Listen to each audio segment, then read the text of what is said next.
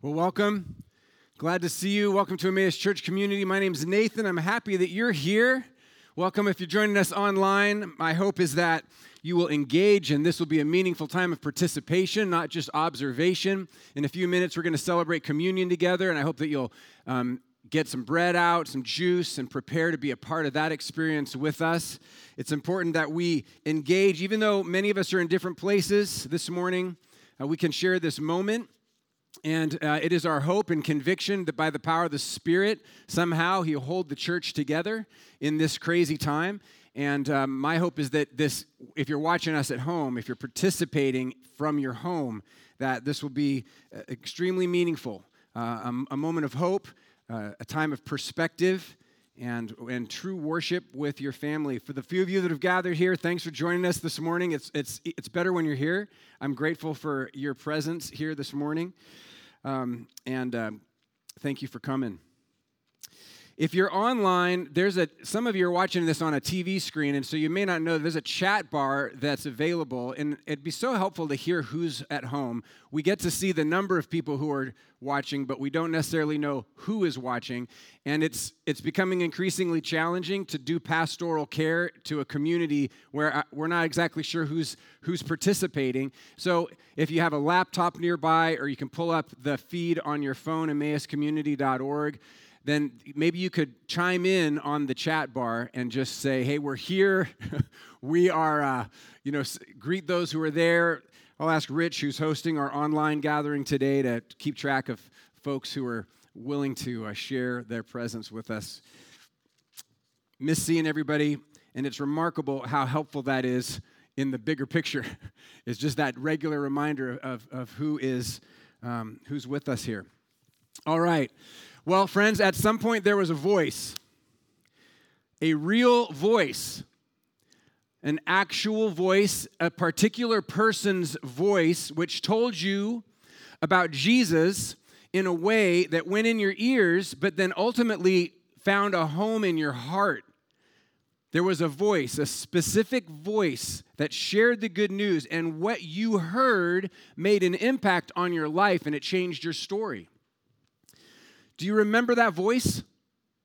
Could you, could you name the owner of, of that voice this morning? Could you, could you explain or share with somebody about that experience, or at least the voice that communicated to you with enough integrity and enough authenticity and enough energy and enough love and enough passion or enough truth or whatever it took to reach into your heart and mind that you actually change? Could you name them? Maybe it was a grandmother. Um, maybe it was a classmate. Maybe it was somebody that you work with. Maybe it was a youth pastor, a coach. Who was it? If you're participating online, I want to encourage you to type in either the name, the proper name, or just the position of the person, like it was my football coach or something like that. Would any of you here share with me who was the voice? Kathy? A coworker? Great. Your parents. Amen. Yeah, Jeff? A wife. Your wife. Yes. Okay, specific pastor. Good. Yeah, good. Pastor Bonner. Yep, good. Good. Good. Maybe it's a chorus of voices. Maybe it was a variety of people that came together over a long period of time. You started to, you started to hear the similar, the similar songs, and that, that became a chorus. And, and your heart tuned in with that, and, and then you began to sing along with them. And I wonder then also if maybe if there are some people that would answer this question by naming you, by naming your name. She was the one who first told me about Jesus. He was the one who communicated to me about Jesus. Yours was the voice that shared the good news that invited somebody else to behold the Lamb of God who takes away the sin of the world. Everyone who has a relationship with God, which is a mysterious thing, isn't it?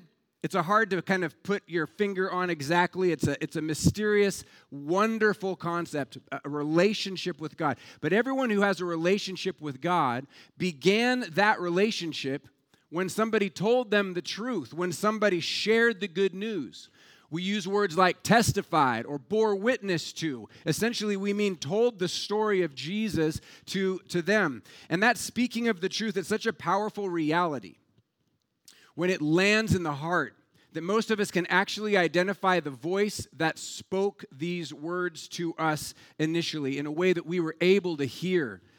Last week, we focused on um, the figure that the Bible writers refer to as the voice in the wilderness. A man named John, they call him John the Baptist. John was a very strange messenger. He delivered a very challenging message. But as Mark, the gospel writer, writes, the whole Judean countryside and all the people of Jerusalem were drawn out to the wilderness by his message because it was such a real life, authentic message. And it was coming from such a real place of profound goodness that it filled people with hope. Real hope move my feet to go find it kind of hope. And we talked about how hope is so attractive last week, how hope is so attractive. Two weeks ago, Angela preached our first Advent sermon, pointing out that hope is behind us because Jesus has already come. Hope is ahead of us because, G- Jesus is going to come again. This is the proclamation of the New Testament that Jesus is coming again. And so she said, We are surrounded by hope. We're surrounded by hope at a time when the challenges and the disappointments and the grief and the fear and the frustrations related to the coronavirus just continue to get worse, friends, this is what we are proclaiming. We are surrounded by hope. We are surrounded by hope. Now, it may feel like we're surrounded by cancellations and restrictions and limitations and closures. And there's a very real element of truth to that, but it's like fog. Right now, it's all you can see, but it's momentary, it is not permanent. It's like a fog that surrounds us. There is a greater truth, there is a purer truth, there is a more real and greater truth that is beyond that. The greater truth, in fact, is the reality that we are surrounded by hope.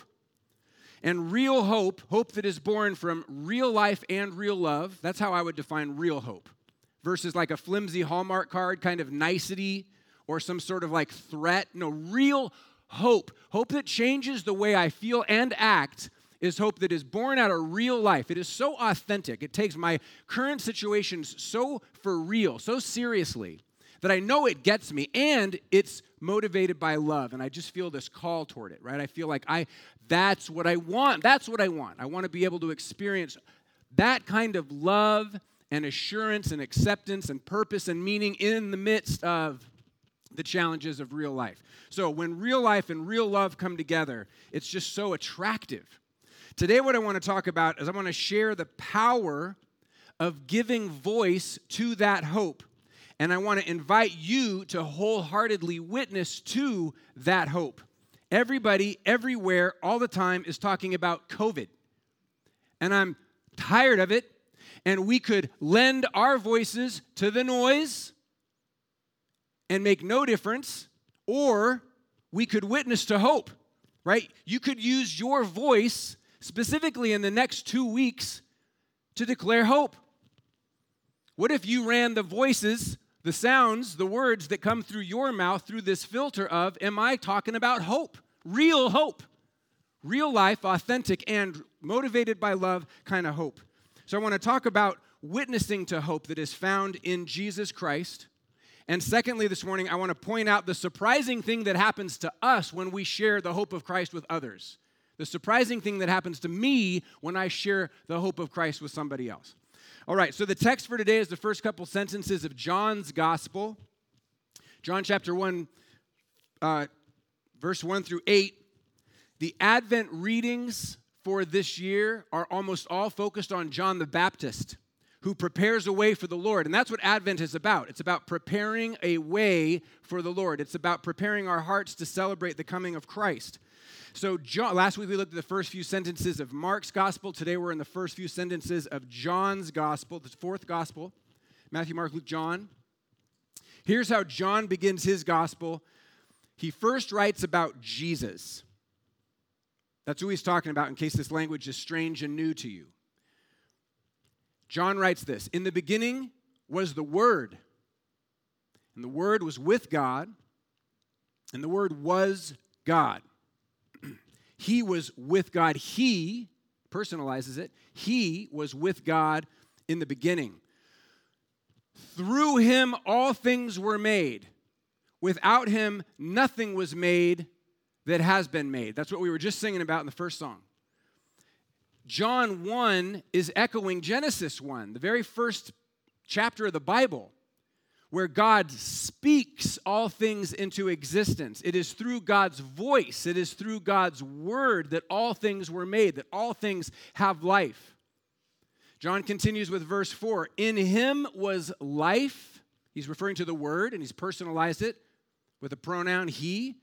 In him, in the word, was life, and that life was the light of all mankind.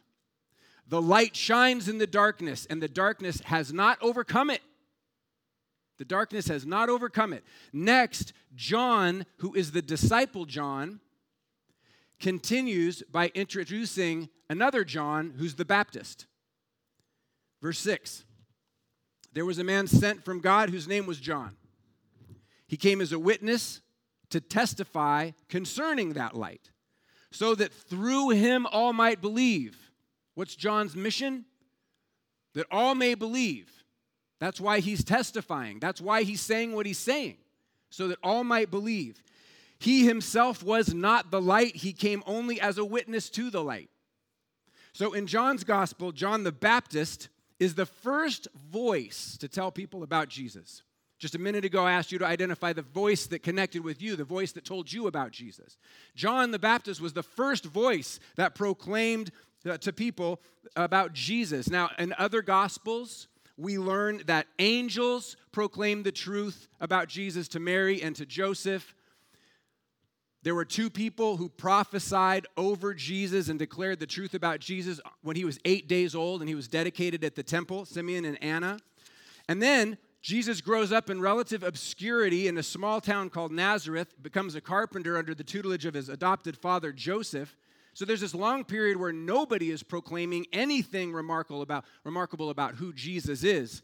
But then finally, when Jesus is about 30 years old, the time is fulfilled for his public ministry to begin. And John the Baptist is the first voice to declare to the world, Behold the Lamb of God who takes away the sin of the world.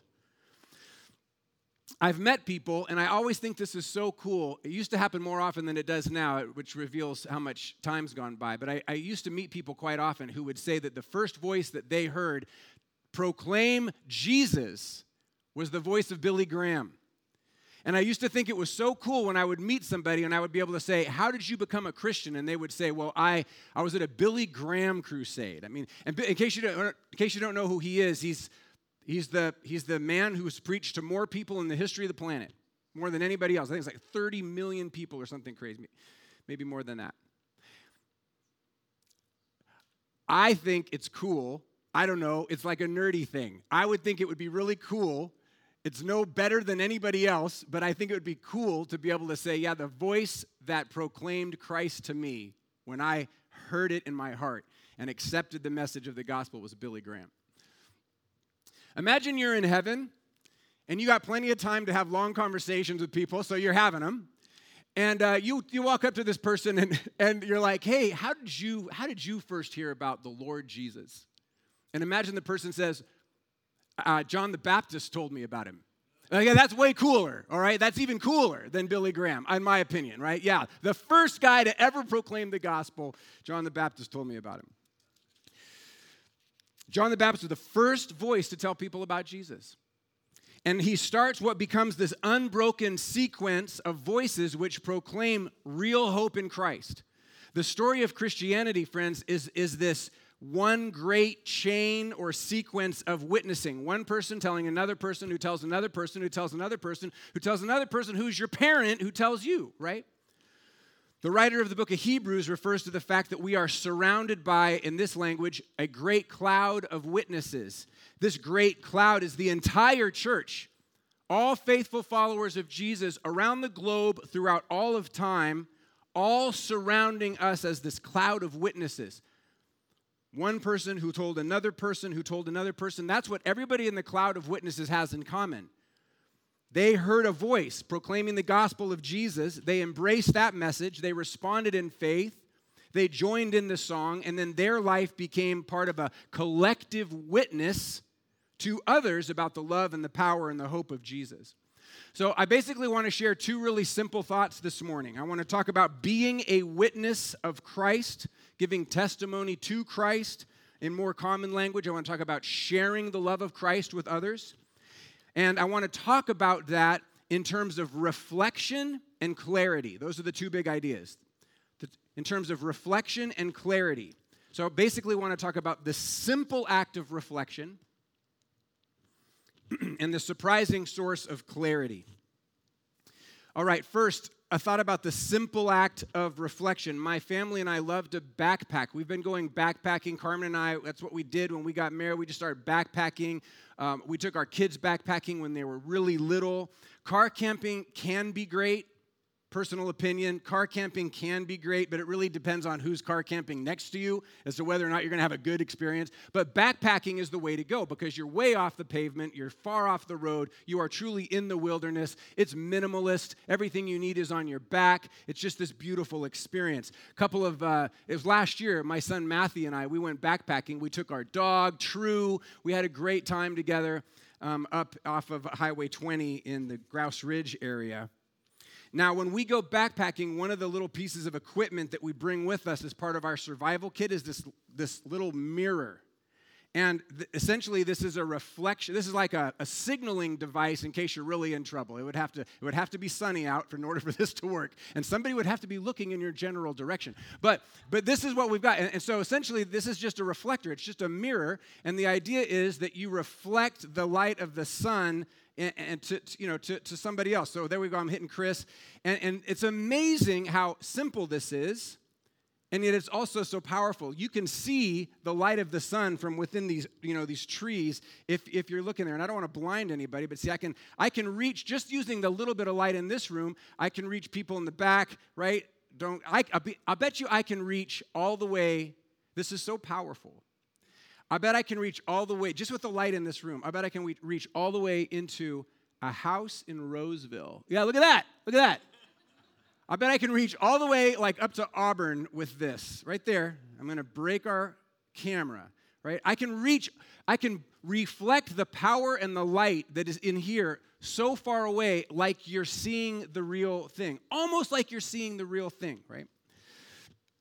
I'm not making light, I'm not generating any energy, right? I'm simply reflecting the light that already exists in this place. The gospel writer describes Jesus as the source of life and light. Jesus is the source of light and life, and John the Baptist is the witness to that. John the Baptist says, um, he was not, John says about John the Baptist that he himself was not the light, he was only a witness to it. Essentially, John the Baptist is reflecting the light of Christ to others. That's what he's doing. The whole Judean countryside and all the people of Jerusalem are coming out to see John by the Jordan River. John is the attraction, John is the bright light in the wilderness, drawing people to him. But John says, I'm not the source of this light. I'm only reflecting this light. John is, in a sense, a mirror. His whole job, his whole mission, his whole identity is rooted in I am a reflector of God. And this makes me think two things, which I've already, I've already mentioned in regard to this mirror. First, telling people about Jesus talking about Jesus, using your voice for redemptive purposes to point people to hope, to share Jesus, it feels to many of us like a difficult thing. It feels difficult. It feels complex. It feels challenging. And in a certain degree, to a certain degree, it is challenging because of cultural pressures, relational dynamics. But is it actually complicated? No. It's not complicated. You don't have to go to school to learn how to do this. You don't have to have some sort of training. We're simply talking about reflection. That's all we're talking about. It's as simple as the matter, as simple as the um, as, as the act of reflection. The love you've received from God, you reflect that love to others, right? The grace that's been poured out on your life, you, re, you just pour that grace, you just give that grace to someone else. You share that grace with somebody else. The truth that's been given to you, you pass on to somebody else. It's reflection. Last week, I encouraged us to realize that the message of hope is for us. We are the target audience, we are the intended recipient. Our name is on the package. The message of hope is for us, and the message of hope is for us to give to others. How do you do that? Essentially, you reflect. You reflect this hope to somebody else. It's as simple as kindergarten when we had show and tell time. You just show and tell, right? You reflect it to others. It's word and deed. You Don't have to be a you don't have to have a master's degree in debate. It's just word and deed. You are not the light. You are a witness to the light. You are not the story. You just give testimony to the story. When I look at John's role as a witness to the light, as a reflector of the light, it's, it's really pretty simple, right? It's pretty simple. And then the second thing I would say about reflecting the light is it's so powerful. It's so powerful. You can change the world. All of you in here, all of you participating at home, you can change the world. You can redirect a life. You can rescue a family. Your voice could be the one which declares the greatest truth that has ever been declared by Paul or Billy Graham or John the Baptist or anybody, which is God loves you. You can declare that, and that is so powerful. It's not about you, it's about you pointing to Jesus. It's about you pointing to, reflecting the true source of life of hope. So that's my first thought this morning the simple and powerful act of reflection.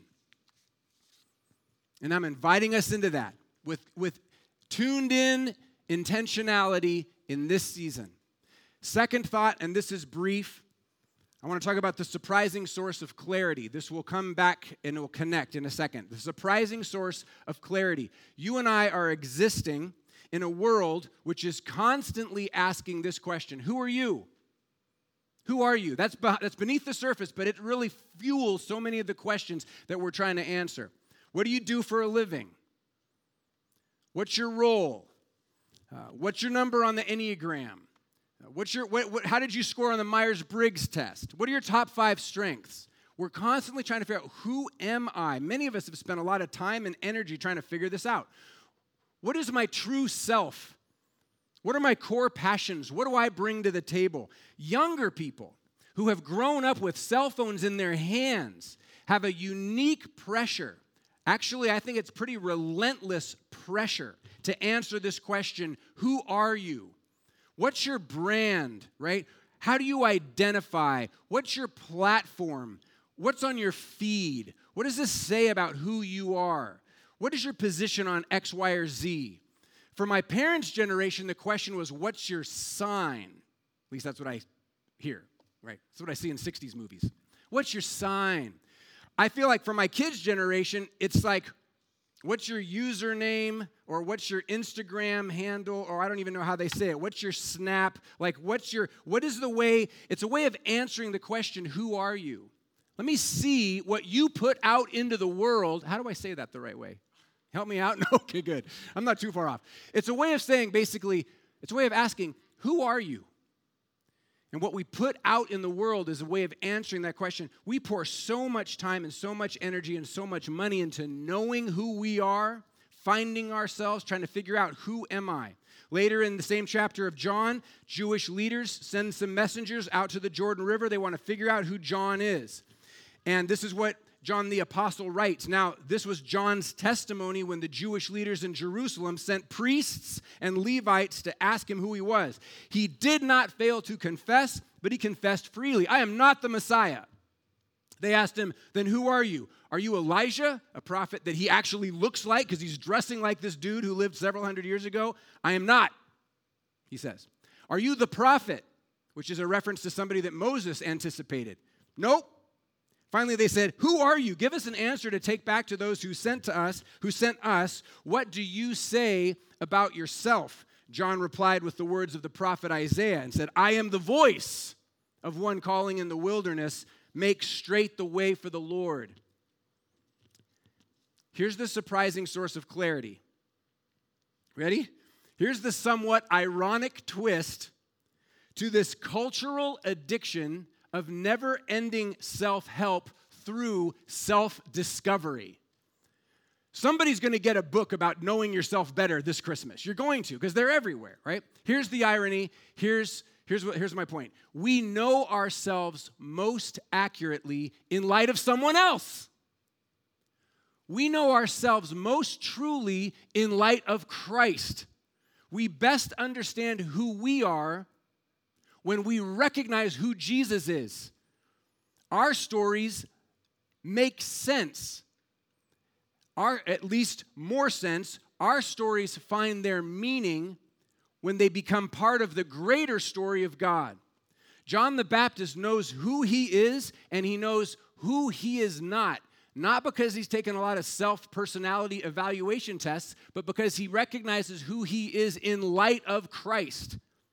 Are you the Messiah? No, I am not. Is this whole Jordan River thing about you? Absolutely not. It's about him. Are you Elijah? Are you the prophet? No, I'm just the voice. I'm just the messenger. I'm just the mirror.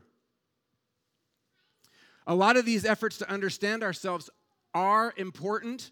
Knowing ourselves is important. Learning how we work, how we relate, how we hurt, what we hope for, what we want, all very important. But knowing Jesus is more important. And it's not either or. One thing actually leads to the other. The surprising source of clarity when it comes to who you are is who Jesus is. Knowing him is the most important thing. And knowing him also, perhaps surprisingly, helps us realize the truth about who we are. Self discovery, self discovery is not your Savior. Jesus is your Savior. And we will never really know the truth about ourselves if we are always self referential. If we're standing in front of the mirror trying to figure out who we are, it's just a loop. It won't lead us anywhere. We will only know ourselves in the light of God. So many of us are trying to find our true self. We need to discover our renewed self, loved and rescued and restored by Jesus. That's really what we're looking for, is who Jesus says we are. So, this morning, friends, super simple message. Realize that what is traditionally, for many, the most hopeful time of year is being buried in disappointment and cancellation and fear and gloom. The traditional cultural Christmas message is gather with your family and your loved ones. And we are literally being told don't gather with your family and your loved ones. And we don't need any more debate about it. I'm not trying to, right? We don't need any more talk about masks and vaccines and rules and rule makers, in my opinion. It's just so much arguing in an echo chamber. Let's rise above it. Let us be the voice of hope. Let us in this moment proclaim the truth of the love of Jesus. Let us reflect the light of God. We don't need any more voices talking about what all the other voices are talking about. We need voices of hope, friends. We need voices of hope. And I want to invite you to do the simple and powerful work of reflecting the love of God to others, especially in the next two weeks. And I can assure you that as you declare who He is, you will find clarity about who you are, about who you're called to be. And you will discover the purpose and the meaning of your story as you invite others to consider God's great story as the meta narrative, the grand story over their life. Amen? Amen. Let's pray together.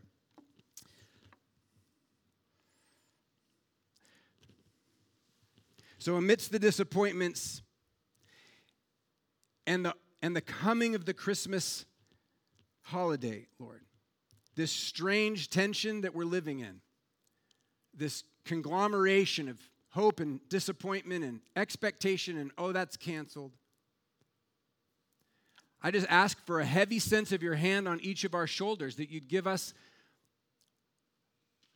enough proactivity to be able to step up and not back into the crowd, but step out and say, This is a moment of mission for me. I carry the message of hope, and this is when we need to hear it. Would you empower, encourage, assure us, empower us simply to reflect your love wherever we go, to declare your hope to whoever we talk to? And may lives be changed because we were the voice that continued the message of hope in this world. In Jesus' name we pray, amen. Amen.